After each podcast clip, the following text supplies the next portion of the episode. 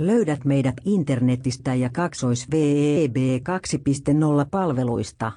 www.somekast.fi Tervetuloa kuuntelemaan Somecast podcast-lähetystä.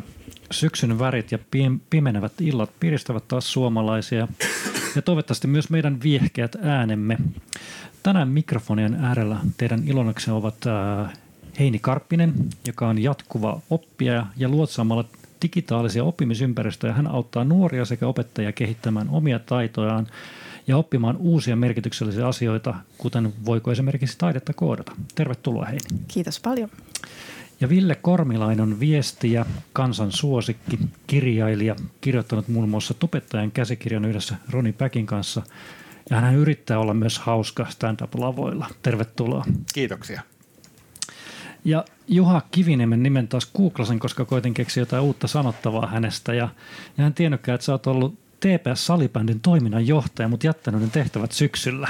Tiettävästi en, mutta... Ehkä tässä on kyse jostain muustakin, mutta hän on siis äh, enemmänkin verken suunnittelija ja somekastin vakiokasvu eetterissä. Toi kuulostaa tutummalta. Moi.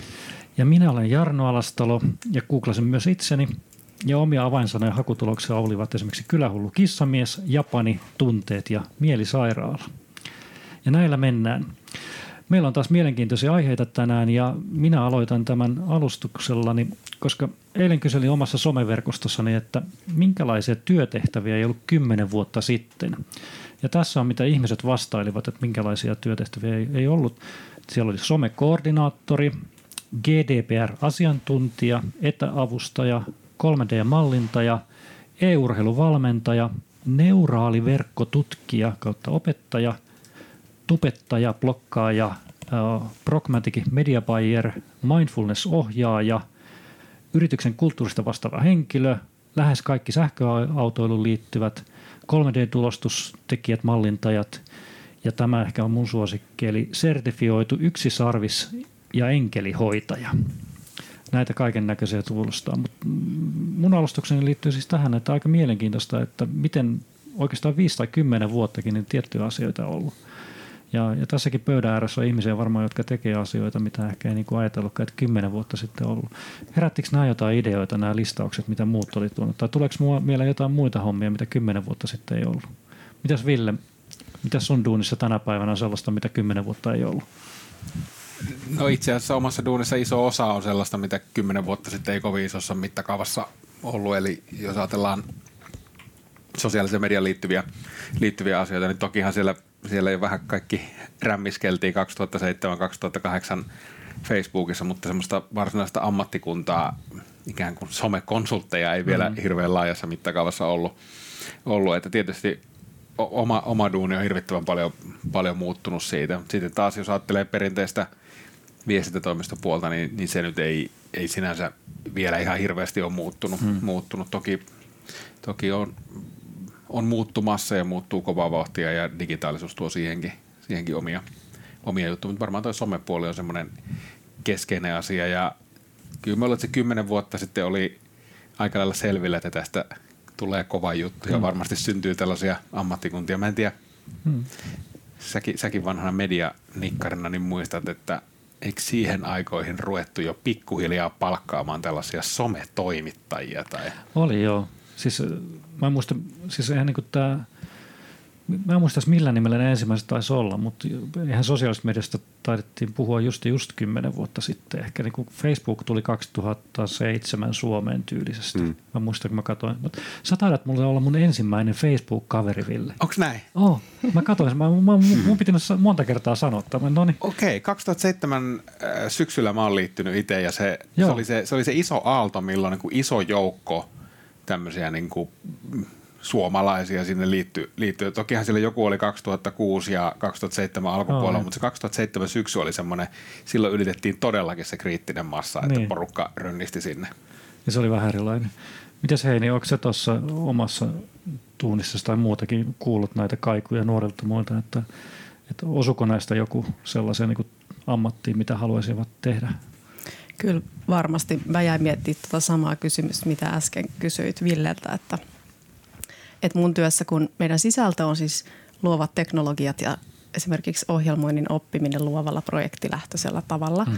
niin ö, sekin kenttä on tosi paljon muuttunut kymmenes vuodessa, koska teknologiat on muuttunut edullisemmaksi ja moni semmoinen asia on nykyään mahdollista, mikä ei vaan niin kuin käytännössä ollut tavallisten ihmisten ulottuvilla. Et piti olla aikamoinen ammattilainen ja piti olla aika isot budjetit, että sai aikaan niitä asioita, mitä mekin tuolla lukioissa tehdään hmm. opiskelijoiden kanssa ja mihin me meidän niin kuin, ohjaaja opettajakoulutuksessa koulutetaan opettajia tällä hetkellä. Onko siellä tullut mitään sellaista tuskaa, kun ei tiedä oikeastaan mitä viiden, sanotaan, mitä ammatteja kymmenen vuoden päästä, ei me välttämättä vielä sitä tajutakaan. Niin tuleeko opettajilta jotain tällaisia, että miten heidän pitäisi niin kuin, mitä heidän pitäisi ymmärtää, niin tuleeko mm. sellaisia?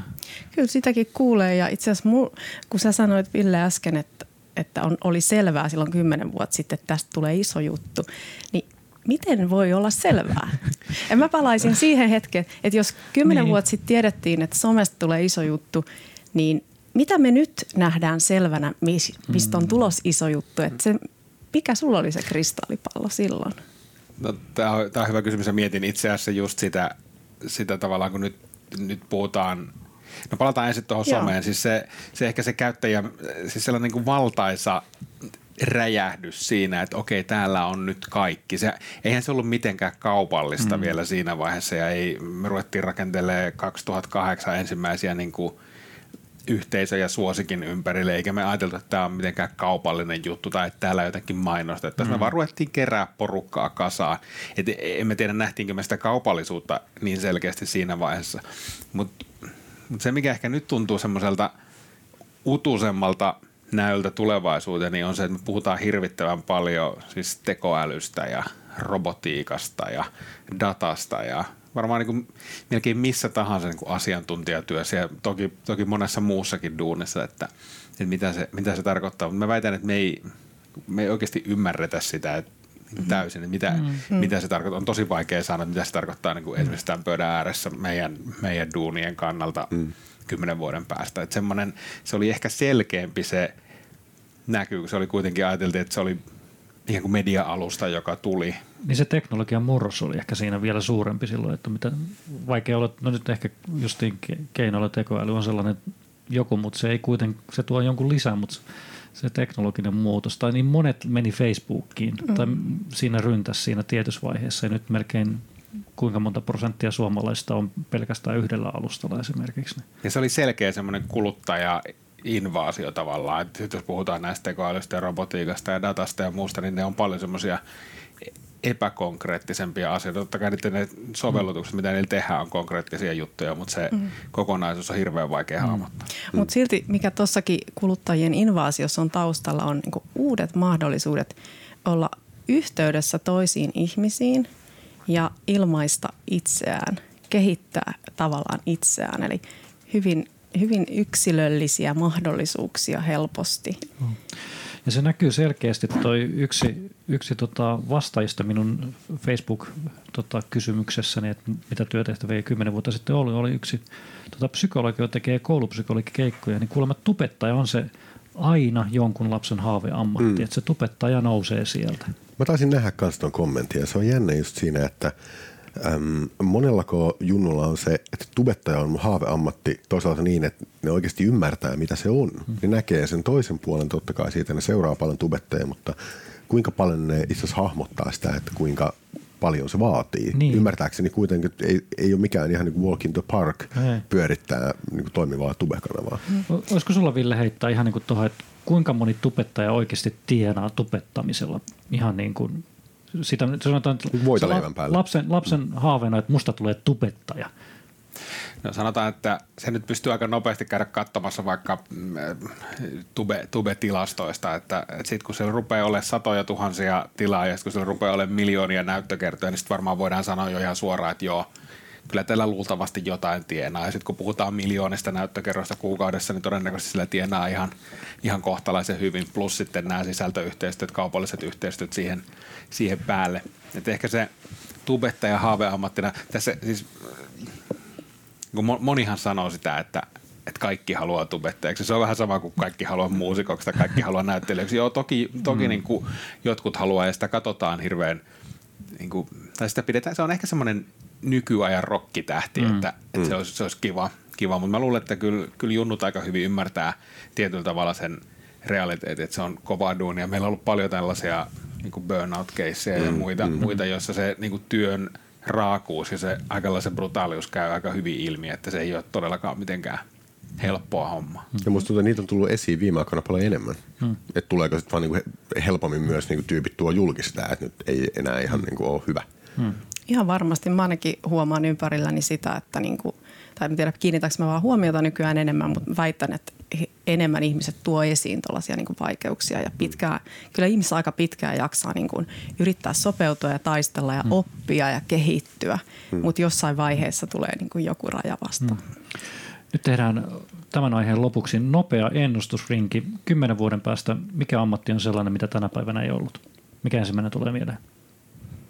No, sä voit mm. keksiä ihan minkä tahansa ammatin nyt. No, mä oon paljon miettinyt niin Opo, Opon hommaa, hmm. niin se tulee kehittyä ihan hurjasti. Ja mä luulen, että joku tämmöinen neuvolatoiminta, joka kattaa niin eliniän, tiedätkö, elinikäinen oppiminen, hmm. siihen liittyen. Neuvola elinikäiseen oppimiseen onhan niitä coacheja kaikkea, mutta mä tarkoitan sitä jotenkin niin kuin eri tavalla kuin nyt. No, millä? Voi hyvänen aika sentään. Liittyy varmaan jotenkin kaupassa käymisen virtuaaliavustajien kouluttaja tai joku, joku tällainen. Mä luulen, että ruoka, ruokakauppa tulee muuttumaan kymmenen vuoden sisällä mm. aika rajusti. Juha. Mä sanoin tekoälyterapeutti. Mm. Ei, siis, ei siis tekoäly, joka on terapeutti, vaan joku, joka terapoi tekoälyä. Joo. Koska siinä, siinä kohtaa, kun tekoäly rupeaa it, niin kuin ihan oikeasti oppimaan itse, niin siinä väistämättä myös tarvitaan sitä ihmisen vuorovaikutusta Joo. siihen, että miten se tekoäly saadaan Joo. oppimaan vaikka esimerkiksi tunteista tai muusta Kyllä. tällaista. Niin joku tulee terapoimaan tekoälyä. Toi, se on aika hyvä. Se on vähän pöllit mun ajatus, kun mulle tuli neuvolasta mieleen niin kuin robotti, niin kuin robottineuvola, missä on robotteja sitten neuvolassa. Sitten niille opetetaan niitä taitoja, mutta ehkä toi on se toinen ääripää. Mm. Näin näistä tulevaisuuden ammateista. Heini, mitä sinulla olisi asia tähän kertaa? Mä tuon terveisiä oikeastaan viime lauantaina osallistuin tämmöiseen Nordic Summittiin, jonka oli järjestänyt Global Shapers Community, joka on taas World Economic Forumin alla toimiva nuorisojärjestö, kai voisi sanoa. Niin semmoinen niin kiteytyy, tai mä kohta pohjustan lisääkin, mutta tämmöinen yläteema kuin, että, että työntekijät, että me kilpaillaan tiedostamattamme digitaalisen teknologian kanssa siitä, että kumpi hoitaa vaikka työt paremmin ja se ei ole kovin tervettä pitkällä tähtäimellä. Ja tarkoitan sillä niin kuin sitä, että et, et va, vai vihkaa vahingossa me ruvetaan tehostaa paikoissa tajuamattamme, että ei me tulla siinä voittamaan. Mm. Ja ei siinä voi niin kuin ketään yksilöä syyttää, vaan se on vaan se nyt se tilanne, missä me tällä hetkellä on digi, kehittyvien digiteknologian mm. kanssa ollaan. Ja siihen liittyen, ennen kuin mä pohjustan parilla esimerkillä tuolta tapahtumasta, niin, niin niin mun vastaus tai teiltäkin kysymys olisi, että miten esimerkiksi nuorisotyö pystyisi ottaa sen äidillisen roolin kuitenkin nuorten ja lasten kanssa. Että, että ei ikinä, että aina uskoo, jotenkin valaa uskoa siihen nuoreen, eikä ikinä luovuta. Tai siis, että olisi semmoinen taho jokaisella nuorella, ettei tuohon kilpailuun niin kuin lähtisi vahingossa liikaa mukaan. No niin, mun pohjustus liittyy tota niin, Hintsa Performance, Hintsa High Performance, siellä oli semmoinen tyyppi kuin James Fewitt, niin hän totesi, että tietotyö nyt esim. on verrattavissa kestävyysurheiluun. Ja sehän on sellaista ryhmi, mm. rytmitettyä työtä, inhimillistä. Mm. Mm. Mutta jos me kilpaillaan tekoälyä tai teknologiaa vastaan, niin ei siinä ole mitään semmoista inhimillistä. Mm. Ja me mennään siihen putkeen vahingossa – ja sitten, äh, äh, sitten äh, siellä oli Alex Stubb puhumassa mm. myöskin ja hän toi esiin Hararin tällaisen tulevaisuuden ihmisryhmä äh, tämmöisen provosoivan nimityksen kuin useless class. Mm. Et voidaanko me ajautua todella sellaiseen tilanteeseen, että – että näin käy. Mm. No on mun mielestä hirveän niin kuin vahvoja semmoisia pelottavia skenaarioita. Ja palaisin nyt siihen mun aikaisempaa, että, että miten me voitaisiin voitais olla ihmiskuntana parempia mm.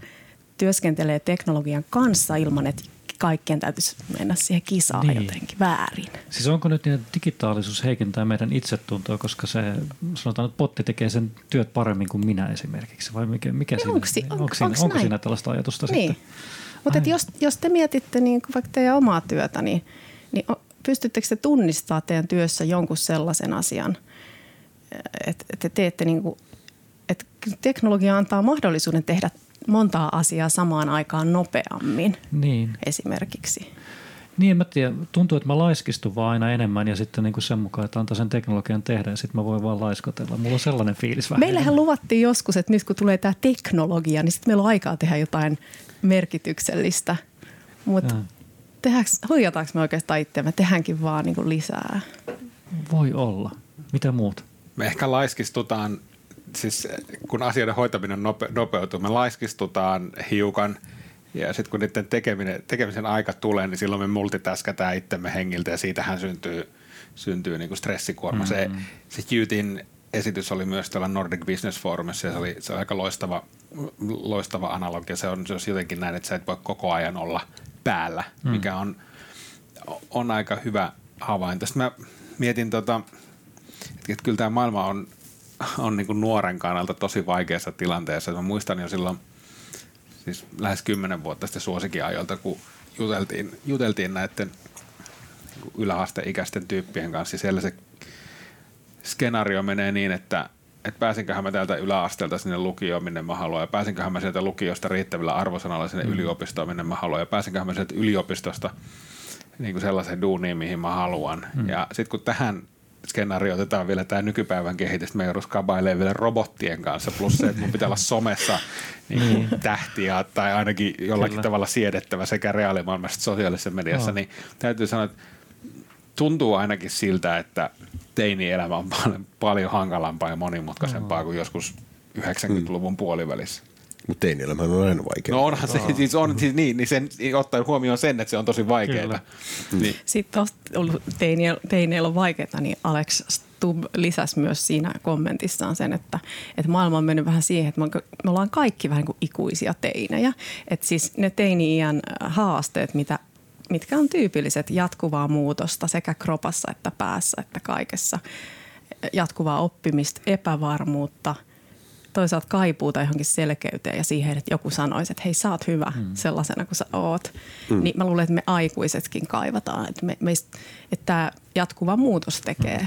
jotenkin ton. Voisiko se tekoäly tulla nyt meille sanomaan? Se kaikille, varmaan. että Sinä riität. Joo. Niin, se on se, väliä niin, ja blinket. Joo. se on se, Se tero, olisi helppo koodaa se tekoäly kyllä. Niin. terapeuttipotti. Mutta kyllä mä se ainakin itse huomaa, että mulla on niinku oma tai monen niinku tuttava piiri ja muuta, jotka tehdään niin sanottua ajatustyötä, niin se työ on kauheata sälää. Mm. Et viiden minuutin teet tätä ja viisi minuuttia tota ja, ja sitten teknologia kun mahdollistaa sen. Mm. Ja sen kyllä huomaa niinku eron, vaikka koneiden parissa on aina tehnyt jotain töitä, niin tänä päivänä vielä enemmän, kun netti on nopea ja, ja pystyy tekemään tiettyjä asioita mukamassa ainakin nopeammin. Niin mm. Sitten tulee vähän sellainen niin kuin ADHD-fiilis, että nyt kun tätä teen ja tätä ja mitäs mä nyt olin tekemässä ja ehkä sellainen hajamielisyyskin lisääntyy, mm. niin ehkä, ehkä siinä sellaista pientä turhautumista voi olla päivien päätteeksi, kun on tehnyt niin monta asiaa, että tuntuu, että miten nämä aivot saa pysäytettyä ja sitten se voi ajautua sitten, niin mä uskon, että... Ja näillä kestävyysurheilutermeillä se on sitä Niin. jatkuvaa niin kuin high performancea. juuri. Mm. Tai sitten se on sellaista, että sä niin kuin tuntuu, että mä teen koko ajan jotakin, koska mä multitaskään juttuja ja sitten päivän lopussa, kuukauden lopussa tuntuu, että eihän mä saanut mitään aikaiseksi, että mä oon vaan tehnyt tämmöisiä pieniä silppuja. Ja sitten siinä on lisäksi se, että jos teet tekee vaikka kovin digitaalista, niin se vaan katoaa tonne foldereihin. Että se, Joku on ehkä nähnyt sen, Niin. ehkä ei. Öö, tota. Isossa korporaatiossa todennäköisesti kukaan ei ole nähnyt. Niin, niin. Ja se, mikä tulee toisesta päästä tietysti, niin mitä näkee hirveän paljon, niin kaikenlaiset niin projektihallintatyökalut, ajanhallintatyökalut. Yksi, mikä mä näin, oliko Kickstarterissa vai oliko jo tuotannossa, niin semmoinen ää, vähän niin kuin 12-sivuisen nopan näköinen, minkä kun käänsi aina oikein päin ja siellä pystyy itse kirjoittamaan, että vaan, okei, nyt mä teen teen vaikka tota, KV-projektia, nyt mä teen somekästiä, mm. ja aina käänsi sen oikein päin, niin se automaattisesti tägää sitä johonkin Excel-taulukkoon, iotellaan, että mikä takaa Excel-taulukko on sekunnin tarkkuudella, kuinka paljon olen tehnyt mitäkin. Niin tavallaan se, että myös sen oman niin kuin, työajan hallinta menee niin pikkusilpuksi. Mm. Ja on aivan käsittämätöntä. Tai niin kuin Eikö kaikki... niin riitä, että on, olen ollut töissä tai en ole ollut töissä? Ei. Niin kuin, ei, sekunnin tarkkuudella mitä olen tehnyt. Mm. Plus sitten kaikki nämä niin kuin itsensä mittaamisvälineet mm. vielä lisäksi. Että kaikkihan on mahdollista niin kuin muuttaa numeroiksi ja kehittää mm. itseään. Mm. Mutta se, että sekin on niin kiinnostavaa ja, ja sitäkin on tietysti tutkittu ja, ja nä, näin, mutta olisi, jotenkin mä mietin paljon myös sitä, että kuinka paljon me todellisuudessa tehdään töitä nykyisin, mm. per, jos mietitään tämmöistä niin ajatustyötä, asiantuntijatyötä versus se, että me niin olla, ollaan niin tehdään pseudotyötä, ollaan, surffaillaan somessa ja muuta, että, että kuinka paljon meidän työstä on tehokasta työaikaa. Ja sitten kuitenkin kun me tuijotetaan näyttöpäätteet se kahdeksan tuntia, niin me ollaan tosi väsyneitä mm. ja tosi poikki sen työpäivän jälkeen, että mm. et, et muututaanko me niin kuin koko ajan tehottomammiksi vaan. Mm. Mutta nyt, nyt yksi teema oli, että miten valasta toivoa siihen tulevaisuuteen ja uskoa tekemiseen, niin ollaan vähän aikaa niin kuin kirkkaita ja ei olla väsyneitä, niin mikä, mikä se sitten on ne keinot? Kyllä se siitä sitten. Onko se mm. potti sitten, mikä sanoo sen? se on varmaan että näin niin kuin nopean muutoksen aikakaudella haastavaa, mutta että toivoisin, että olisi sellaisia johtajia, jotka näyttäisi vahvasti suuntaa ja mm. että mihin, miten, miten tämä homma hoidetaan. Että mm. Nyt tuntuu, että ne, jotka on vaikkapa luopunut joistakin, joistakin elämää häiritsevistä vaikka teknologioista tai somesta tai mistä liian, niin niitä on vielä aika vähän ehkä ja ne on semmoisia edelläkävijöitä vielä. Mm. niitä jo osa katsoo vähän oudosti, että miksi luopui Facebookista. Sehän on mm. ihanaa. Mm. Ja oliko tämä, mikä se termi oli, useless class vai? Joo. Se oli ihan aika... Pysäyttävä. Se on oh. todella pysäyttävä. Et, et, tämä on yksi, mikä niin kuin varmaan tulee nousemaan useamminkin pöydälle ja, ja varmaan tällä termillä, kun te kuuntelet googlatte, niin löydätte varmasti lisää, lisää asiasta – Meillä on 10 minuuttia jälleen mennyt tässä mielenkiintoisen ääressä, mutta toivottavasti kannustetaan toisiamme tekemiseen ja uskotaan siihen, että ehkä se digitaaliset potit tai muut tekevät ne työt ehkä paremmin, mutta ei se välttämättä haittaa. Voimme olla laiskoja ja luovia. Ville, mitä sinulla on tuota, tuoda pöydän ääreen tänään? Minä tuota vanhana media-alan ihmisenä niin haluaisin puhua hiukan printtimediasta – No sinä olet todella vanha, kun sellaisesta haluat no, joo, joo, joo, ja tota, tämä liittyy tämän, tällä viikolla löytämääni, markkinointin mainonnasta löytämääni uutiseen, jossa lukee näin, että A-lehdet houkuttelee lapsia journalismin pariin uudella apulehdellä.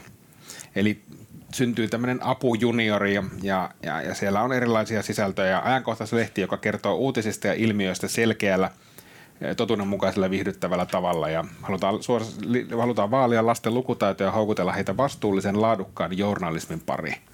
Ja, Joo. Onko ja, se myytävä tuote? No, ilmeisesti ja. Ja, ja ainakin sitä käsittääkseni jaetaan. Ö, on tehty yhdessä lasten kanssa ja sen tarkoituksena on tukea myös opettajien työtä. Lehteen ei aiota myydä mainoksia. No. Eli, ja, ja mun kysymys on oikeastaan se, että – että uidaanko me näissä asioissa niin kuin jo, jollakin tavalla, tai halutaanko me väkisellä uida vastavirtaan, koska mä mietin mm. vaikka nyt omaa lapsuuttani ja sitä, että, että isä olisi tullut sanomaan kesken ritariassa, että tuuppa poika kuuntelee radiota, että se on paljon siistimpi juttu. Ja sitten taas kun katsoo esimerkiksi omien teini- ja esiteinin median käyttöön, mm. niin ei meillä ole siis painettuun lehteen koskettu varmaan kuin joskus mm My Little Pony aikoina joskus siis vuosia vuosia sitten. Mm. Eli tavallaan ollaanko me niinku kiinni, me aikuiset kiinni niinku vanhoissa medioissa ja me halutaan mm. niin jotenkin väkisin ajaa sitä muu, niin kuin tavallaan semmoisen vanhan median lukijaksi, vaikka näyttää entistä todennäköisemmältä, että nuoria nyt ei välttämättä ehkä printin mm. pariin sittenkään saada. Eli tämmöinen media-tyyppinen keskustelu. Niin. No tästä voitaisiin vaikka ruutuajasta vaikka mistä puhua, mutta mä pongasin, en muista nyt enää mikä se brittiläislehti oli, mutta siinä oli, he olivat luopuneet siis printti, printistä kokonaan ja julkaisu pelkästään digitaalisesta, niin siinä lukijoiden määrä oli kasvanut, mutta lukuaika oli romahtanut jopa 80 prosentilla. Eli, eli, eli siinä oli niin kuin se, paljon kun lu, käytetään aikaa siihen lukemiseen, niin se oli, se oli selkeästi muuttunut.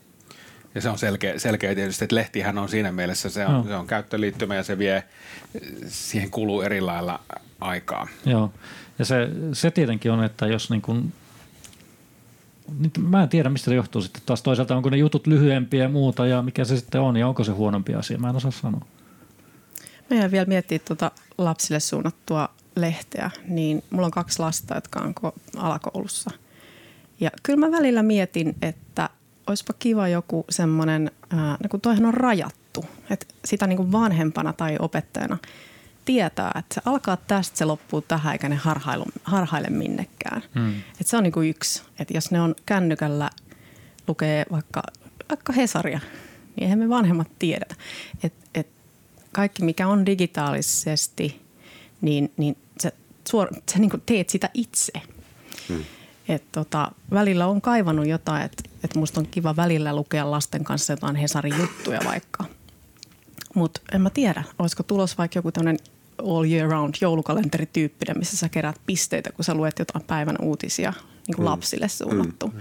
Et mun mielestä joku tommonen digipalvelu voisi mm. hyvin olla tosi, mä haluaisin ainakin tarjota mun lapsille, että kokeilla, että miten, miten ne jaksaa lukea tuommoista. Kyllä. Se ehkä, mikä tuossa alustuksesta unohtui sanoa, niin tämä ehkä liittyy vielä laajemminkin niin kuin ylipäänsä lukemisen kokonaisuuteen ja muuhun. Jonkun tutkimuksen törmäsin siitä, että jos vanhemmat lukevat siis lapsille paljon tai jos kotona luetaan paljon, niin se vaikuttaa siihen, että lapset on innokkaampia lukemaan. Itse en ole huomannut tällaista, tällaista kehitystä kyllä, että, että kyllä se tuntuu niin kuin toi digi, digimaailma vievän, että ylipäänsä niin kuin lukeminen tapahtuu se sitten kännykältä, niin, niin tuntuu, että se koko ajan vaan vähenee ja vähenee vaan. Mm. Mä vaan niin kuin vanha kalkkisi. Niin, mä, mä mietin tuossa, että pitääkö sitä, jos puhutaan niin printti versus digi, vaikka sisältö olisi sama, niin pitääkö siitä printistä pitää kiinni? Että on, onko sitten se kokemus samanlainen kuin, että on hyvä mennä luontoon kävelemään, kuin että sä katsot ruudulta sitä luontoa, niin onko se nyt vähän samanlainen asia? Pitääkö, Niin, pitääkö niin. sitä pitää kiinni? En, en mä, niinku, en mäkään sitä jotenkin näe sillä niinku paperilla itseisarvoa, että se pitää nimenomaan paperia. Kyllä se on kiva fiilistellä joskus paperikirjaa, että niinku on, on ihan oikeasti niinku painomusteen tuoksu ja sulla on se fyysinen objekti kädessä jossain riippumatossa, niin onhan se kiva. Okei, mä luen suurimman osan, mitä mä luen, niin mä luen Kindlellä. Se on, se on miellyttävä tapa lukea, se on laite, joka kulkee mukana koko ajan. Mutta se ei muuta sisältöä miksikään. Eli just tämä, että niinku laadukas journalismi, ähm, joka on niin kuin hyvin tehtyä, niin mä luulen, että media-ala ei ehkä vielä ihan löytänyt sitä, että niin kuin miten se tehdään verkossa. Ja mä ymmärrän hyvin tämän rajaamisen ongelman. Hmm. Eli just se, että se pitäisi olla jotenkin, ainakin tietyikäisen lapsen, se pitäisi olla jotenkin niin kuin karsinoitu niin, että sen myös niin vanhempana tai kasvattajana tietää, että okei, nyt liikutaan niin kuin näiden blokkien sisällä kuitenkin jollain tavalla. Mutta mun mielestä formaatti voi yhtä hyvin olla digitaalinen, se, että miten sitten taas tuotetaan niin digitaalista sisältöä niin kuin vastuullisesti ja niin kuin laadukkailla, laadukkailla journalistisilla periaatteilla, niin se on ihan toinen kysymys. Mun mielestä jossain Longplayssa on niin kuin hyvää yritystä siihen, mutta se on vähän niin kuin yksittäinen juttu vielä siinä koko niin kuin valtameressä. Et ei ihan vielä ole mun mielestä löytynyt sitä.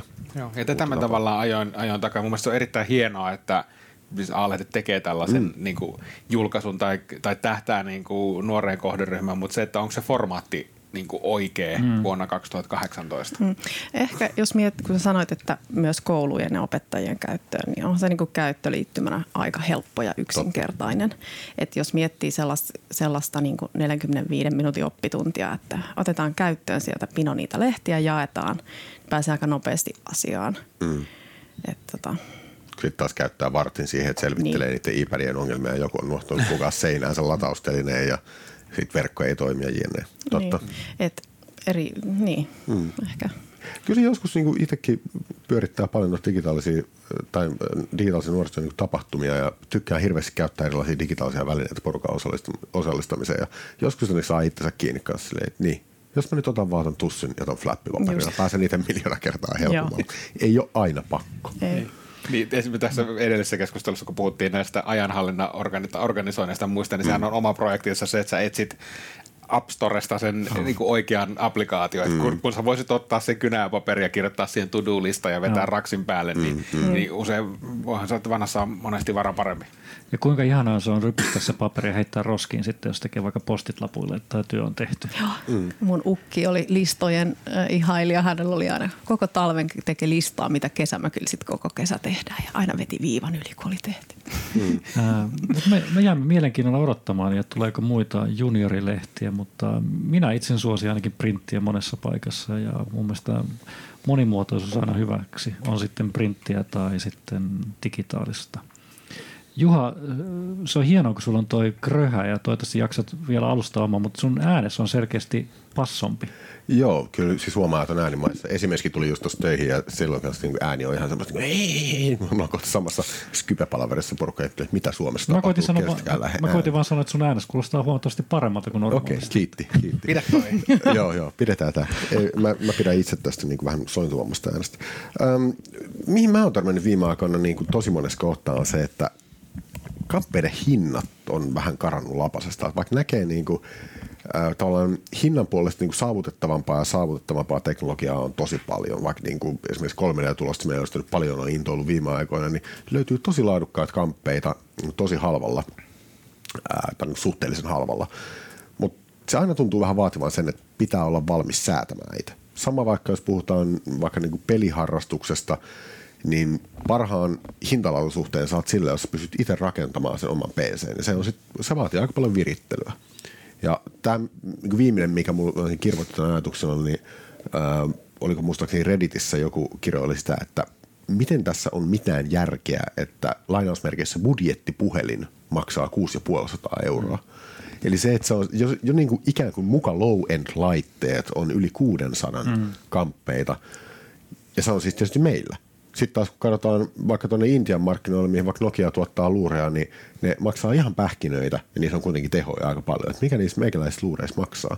Ja samassa tredissä sitten joku totesi, että niin, että hän oli tota vanha, vanha ja vanha, siis pari vuotta vanha, eli mobiililaite maailmassa ikäloppu, Samsungin joku tämmöinen keskiluokan luuri, mihin ei enää tullut käyttäjästä päivityksiä, mutta koska bootloaderia ei ollut lukittu, sai asennettua siihen uuden hakkeroidun romin, ja se toimii itse asiassa paremmin kuin hänen uusi luuri, koska se vaan toimii paljon kevyemmin ja niin kuin näppärämmin.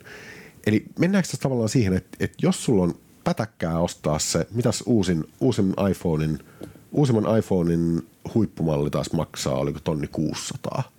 Tai siis enemmän kuin mun läppäri, joka mulla on tällä hetkellä noka edessä, mikä on aivan käsittämätöntä.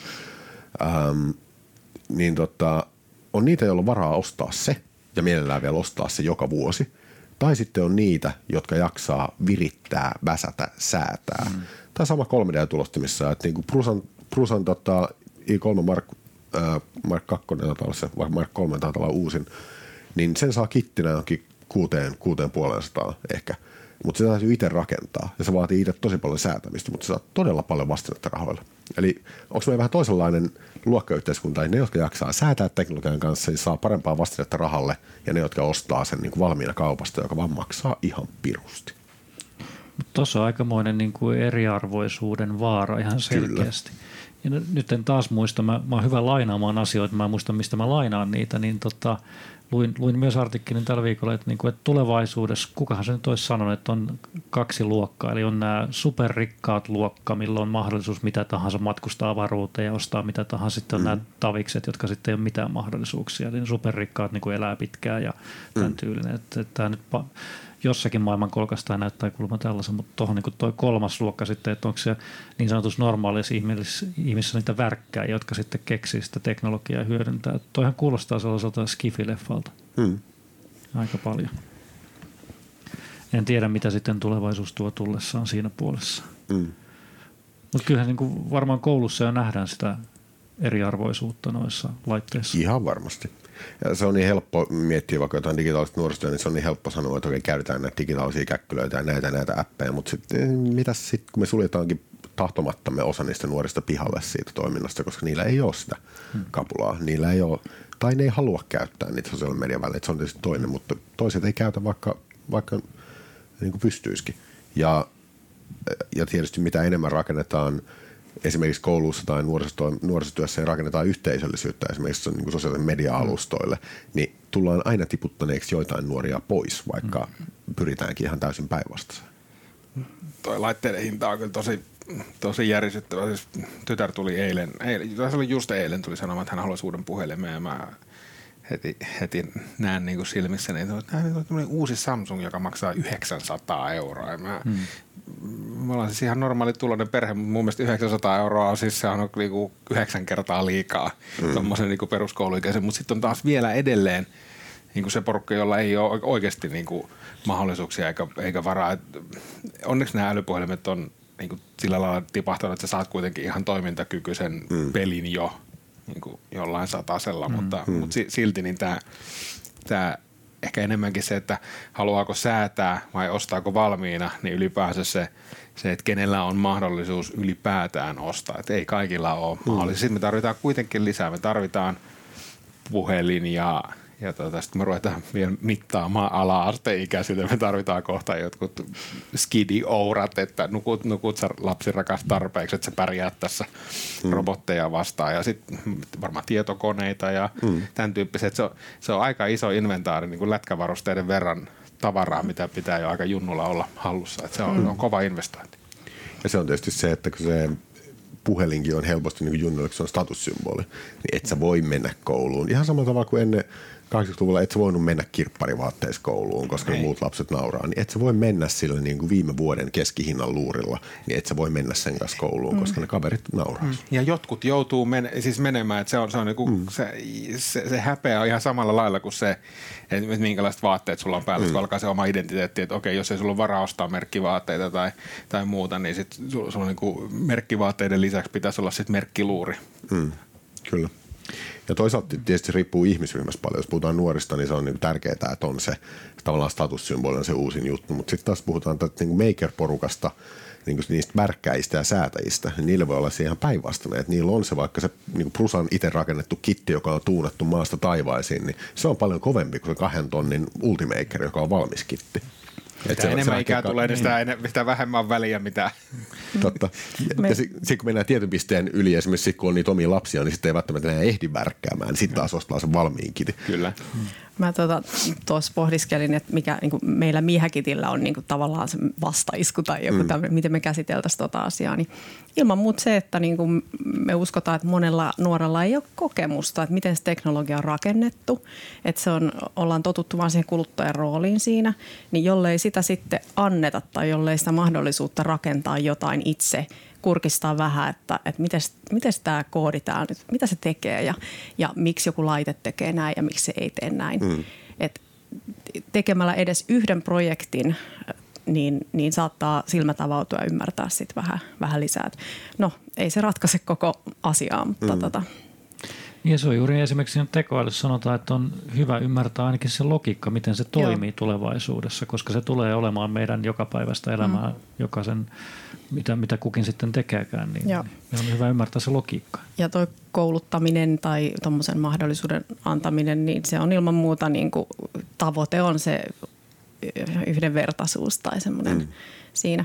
Mä, mulla tuli mieleen myös ei niinku niinkään teknologioista tai laitteista, vaan koulutusmahdollisuuksista verkossa. Hmm. Et, et jos mä haluaisin nyt oppia jotakin todella niin kuin korkeatasosta, niin jos mä vaan tietäisin mistä, niin mä löytäisin kyllä niin kuin materiaalia ja koulutusohjelmiakin aika halvalla, hmm.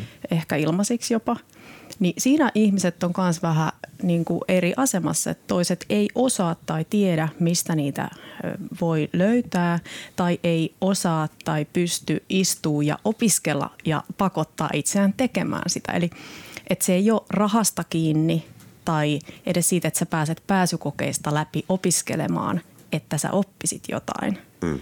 Ni, niin se, että mahdollisuuksia on ilmaisia verkko täynnä – niin miten jokainen saisi sen kokemuksen myöskin siitä, että miten niitä ilmaisia mahdollisuuksia hyödynnetään tasa-arvoisesti.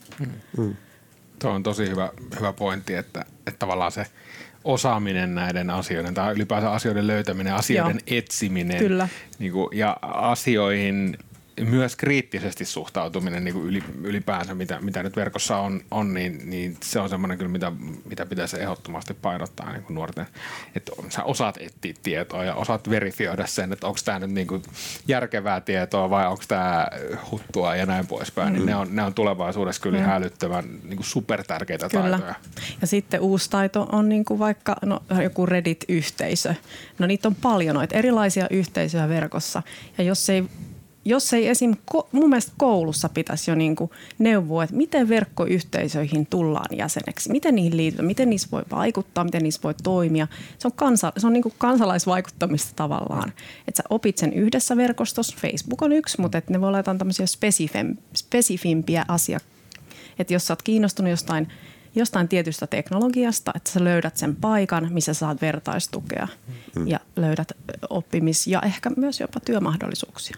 Ja miten sä käyttäydyt yhteisössä, että sä et käyttäydy niin kuin iskälauantai ja mm. käy kommentoimassa jossakin ryhmässä, mm. ryhmässä tota, mitä sattuu ja, ja ehkä niin kuin perustaidot niin kuin pohjalle sinne. Mm jokaisella luokalla on WhatsApp-ryhmä, niin kyllä siellä, siellä niin joka syksy tulee joku flaidis, että sieltä potkitaan joku tyyppi mm. pois ja haukutaan joku ihan pataluhaksi. Eli tavallaan ne käyttäytymissäännöt ensin haltuun ja sitten, että mistä sä löydät ja, se, ja, ja ikään kuin jos halutaan kannustaa ja rohkaista tyyppejä, niin, niin tavallaan, että jokaiselle on kuitenkin se oma ryhmänsä olemassa ja varmasti mm. löytyy samanmielistä porukkaa. Ja just toi, että ehkä se, ehkä se neuvolabotti onkin sitä, että se tekee tämmöisen niin intressitinderin, että, niin, että niin. jokainen saa, siis se, että, niin kuin, että mä oon itse päässyt mentoroimaan joitakin vaikka valmistumassa olevia opiskelijoita. Se on, se on ihan äärimmäisen niin kuin palkitsevaa itselle, kun näkee, että ne nuoret oikeasti saa siitä keskustelusta jotain. Niin aika helppoa olisi antaa pikkusen omaa aikaa verkon yli jollekin, joka oikeasti on selvästi kiitollinen siitä huomiosta tai siitä keskustelusta mm. tai näin. Mm. Tästä huomaan, että jokainen meistä tarvitsee sosiaalista tukea ja, ja, ja tukea siihen taitoon ja taidon jakamiseen ja taitoa. Ja me tarvitsemme jonkun, joka aina sanoo, että olet pätevä ja emme ole hyödyttömiä. Users klassana ehkä jää tästä päällimmäiseksi mieleen kaikista keskusteluista. Aika rientää. Meidän aika lopettaa Juha, Ville, Heini. Te olette loistavia podcasteja, olette mainioita ja sinä kuulija siellä olet erittäin pätevä. Kiitos. Tämä oli Somekasta. Löydät meidät internetistä ja kaksois VEB 2.0 palveluista. Www.somecast.fi www.somecast.fi